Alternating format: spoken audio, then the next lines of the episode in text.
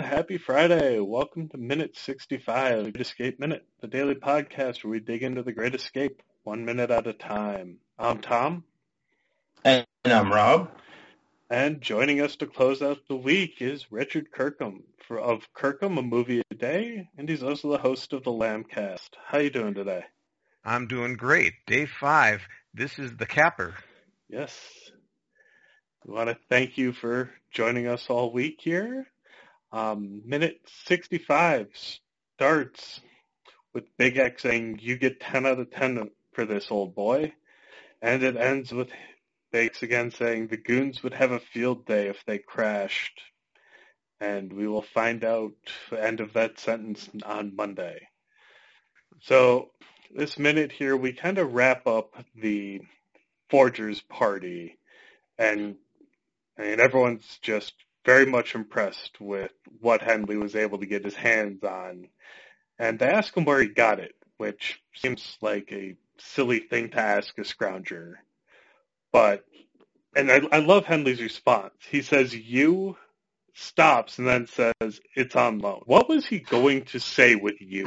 I, I mean, is he going to say you don't want to know? You wouldn't believe me if I told you? Like, what is he, what is he thinking he was going to say there? Do you have any thoughts on that?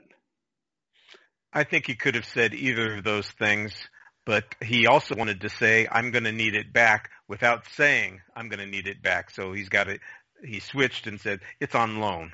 And, you know, he, he's just a kind of a wise guy. He's not quite the, the smart ass that some of the other characters are, but he definitely has that American sense of humor. So, uh, he's gonna, he's gonna find a euphemism as a way of uh, conveying to everybody what's going on here. Uh, it's important where I got it, but not important that you know where I got it. But it is important that you know I need it back. yeah. this is again. This is this is just my opinion a, a screenwriting ploy. You know, he, they they're, they're just you know trying to add a little bit of humor into the whole thing by by him saying, "Oh, it's on loan," because uh, obviously anyone who hasn't seen this before doesn't know what that really means. For those of us who've seen it, know know what, what he's angling here. You know what what he's trying to say. I I, I think it's just a, a way to, to end this particular scene. You know, by leaving us hanging a little bit by saying it's on loan, meaning say meaning that okay, we're not done with this. Right. You know, be prepared that this is going to come up again. that that's what I think. Well, and the other laughed at is, you know, my experience in the military is when you, you know, your, you know, either staff NCO or your OIC says, I need X, Y, and Z. Once you get X, Y, and Z, they don't ask you where you got it, or at least the ones with some experience in the good staff NCO ICs and officers. Just don't ask questions that they don't need or don't want the answers to.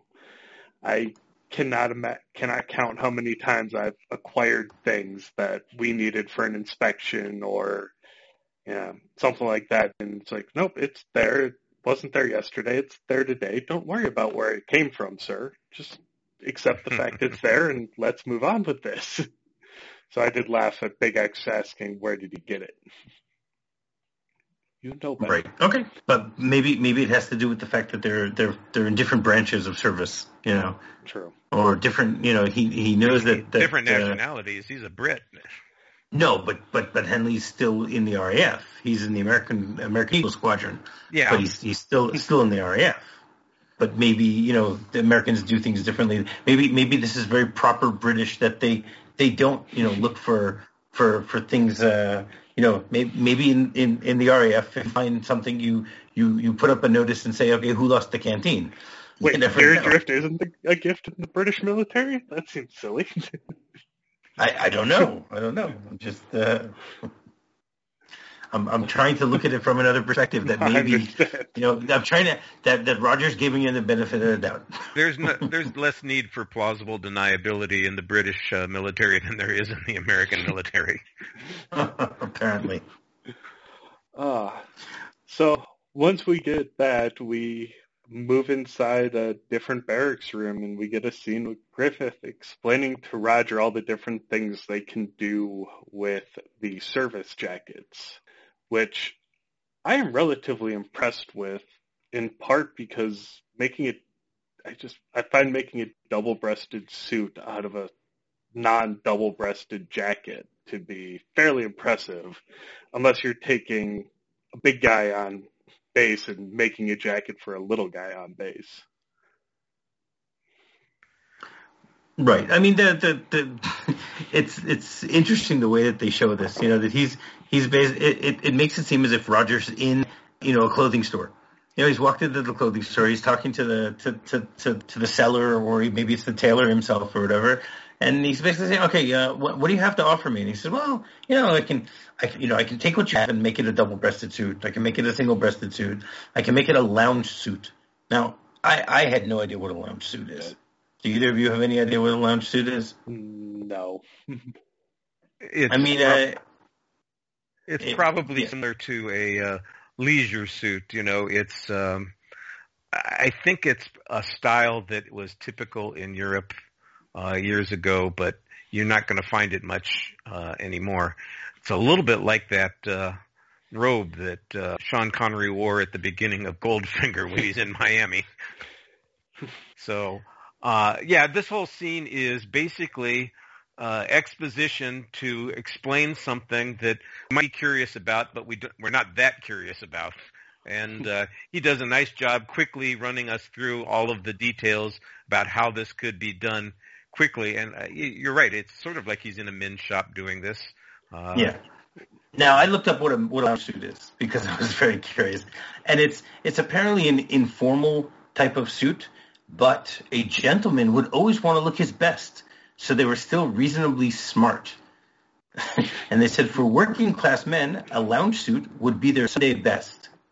So Okay. you know, I guess that's that's what that's what you know working class men would wear to church. That's basically what they're saying here. Mhm. Now, obviously, this comes up later. The whole idea of, of them taking, you know, their their uniforms and, and recutting them. The book also goes into much detail about this whole thing. So this is something that they really did. The tailor they had was really able to take all of their their uniforms and, and find ways of of uh, making them look like like suits, like uh, you know typical German civilian clothes. And and I mean we're, we'll we'll discuss. Uh, I mean he keeps discussing. He, he goes on and discuss about the lapels, how he can change the lapels and stuff like that. I mean, So- uh, apparently Griffiths must must have been a uh, you know uh, a tailor in, in, in civilian life. You know, I don't think I don't think he was in the. I'm trying to remember what it, what what it's called. You know, I, I don't think he was dealing. quartermaster corps. Thank you. I don't think he was in the quartermaster corps because again, he's a pilot, and uh, maybe he went out for a joyride too, like uh, Colin. You know, and got shot down.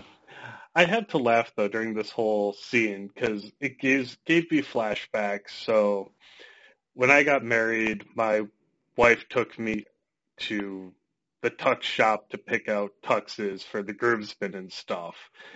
And the guy at the shop was giving me the rundown of what different tux styles they have, and I swear I must have just glazed over like a deer in the headlights when he was talking about these things.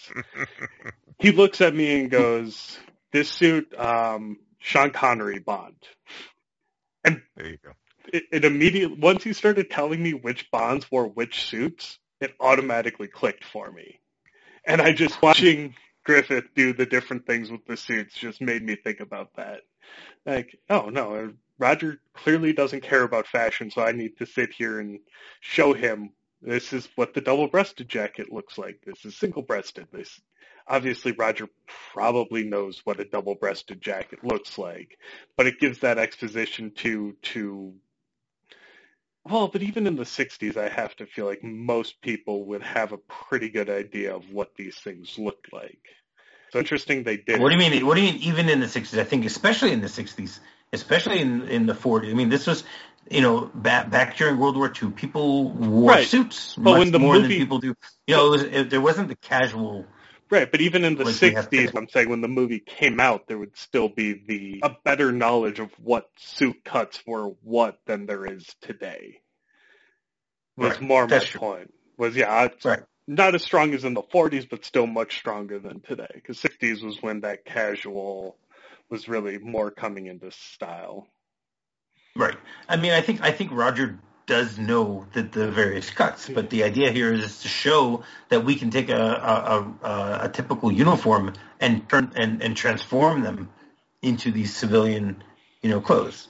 Yeah, not Um, everybody's you know, going to look the same coming out of the tunnel. They're going to look different, and we want diversity of appearance so that we can pass in the civilian population when we're you know, outside of camp. They they need kind of variety. Yeah. especially when they'll probably have so much dirt on them from coming out of the tunnel. But that's a separate issue. This this movie doesn't deal with dirt. I mean, come on, Hendley. Hendley. Uh, we, we've discussed this in the past. Hendley's sweater looks really clean. You know, he's got a white or, or a Turtleneck turtleneck. Thank you. Yeah, he's got a a, a white turtleneck. There's no way that.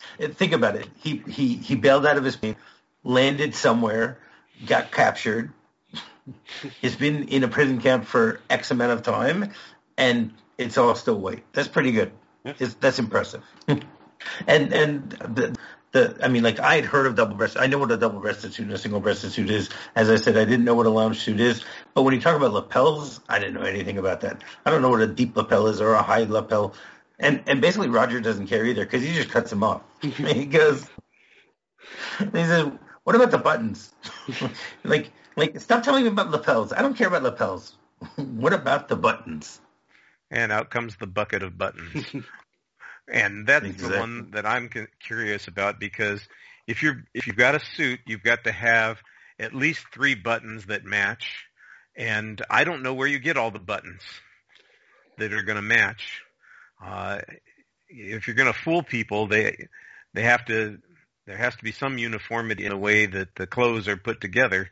You can't have uh, three different button styles on your jacket uh, and have people say, "Oh yeah, that's a suit that the guy got down at uh, the shop there on Huldorfstrasse or whatever the name of the streets are."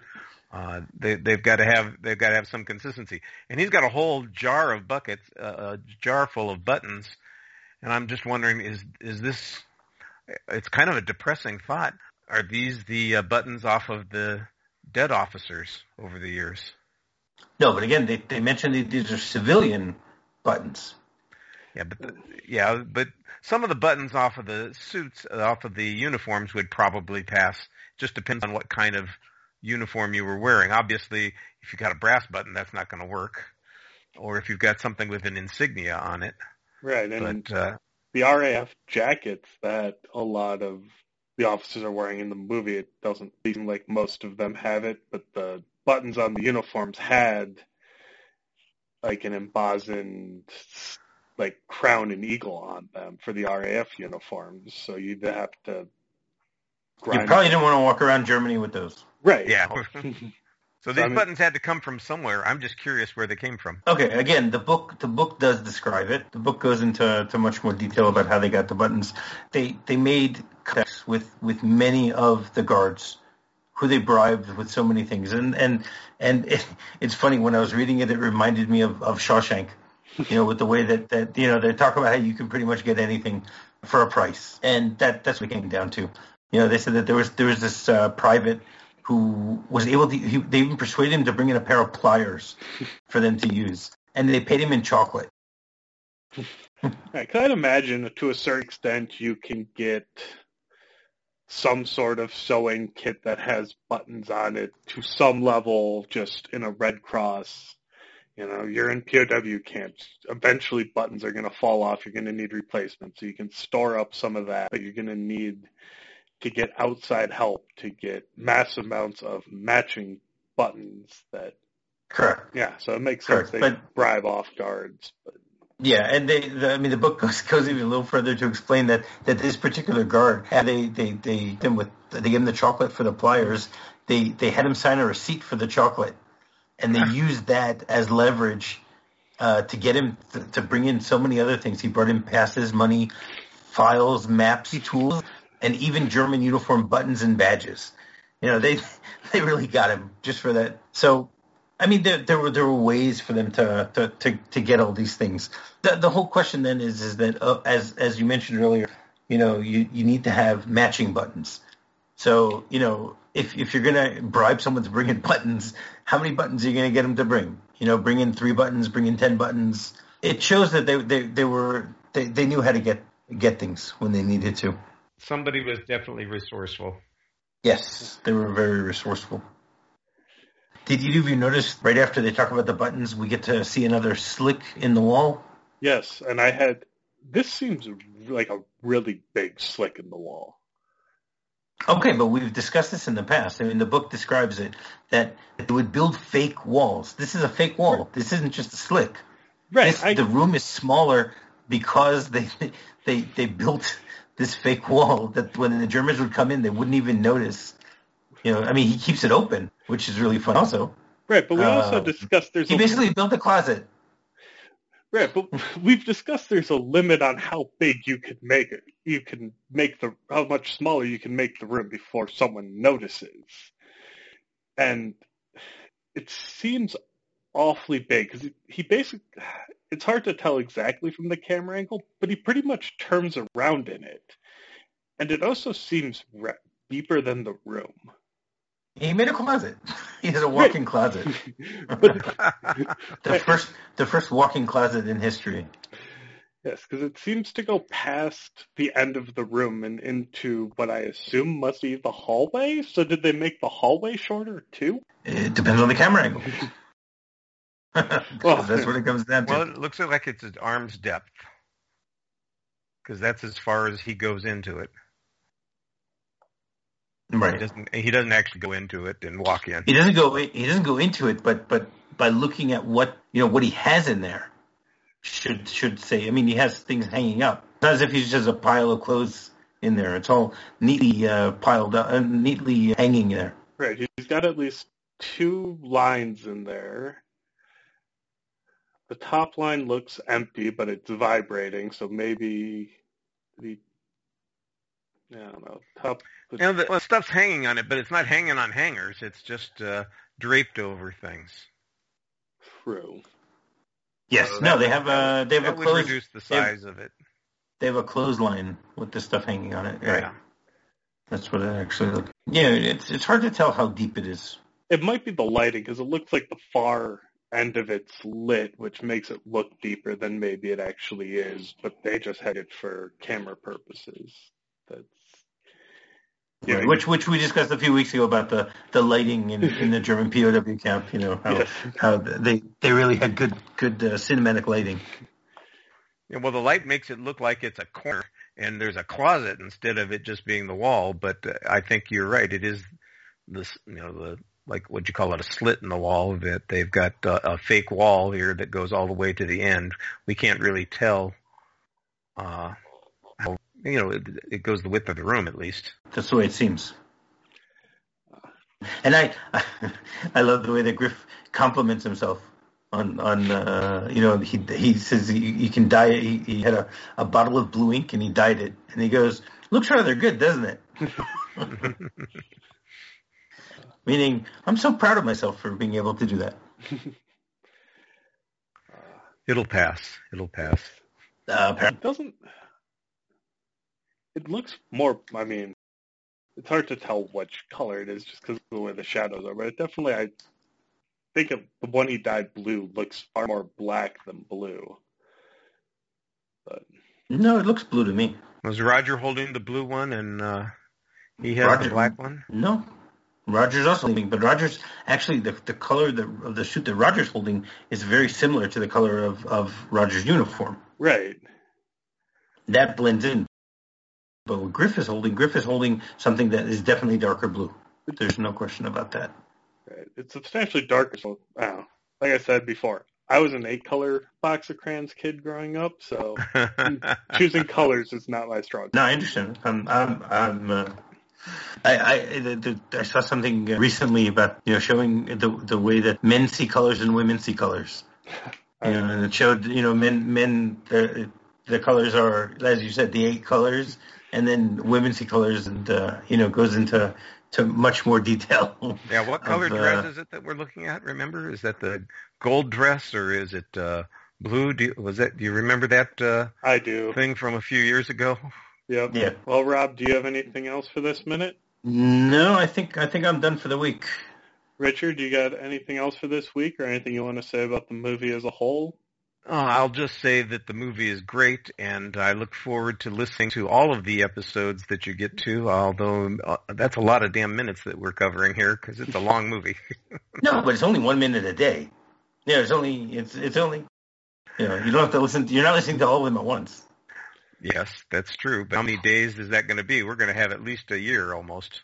172 days. No, not a year. Oh, that's half a year. Half a year.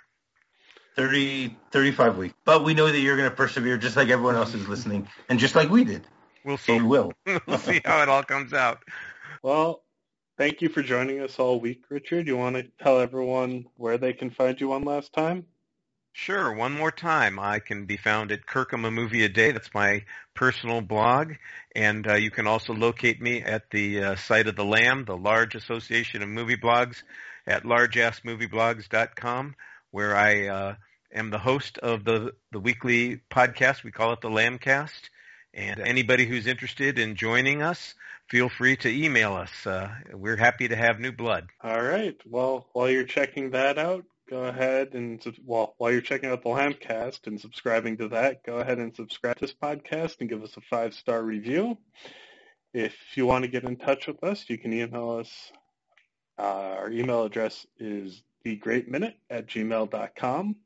You can follow us on Twitter at Great Escape MXM, or you can join our Facebook group, The Cooler, or you can just go ahead and check out our website, thegreatescapeminute.com.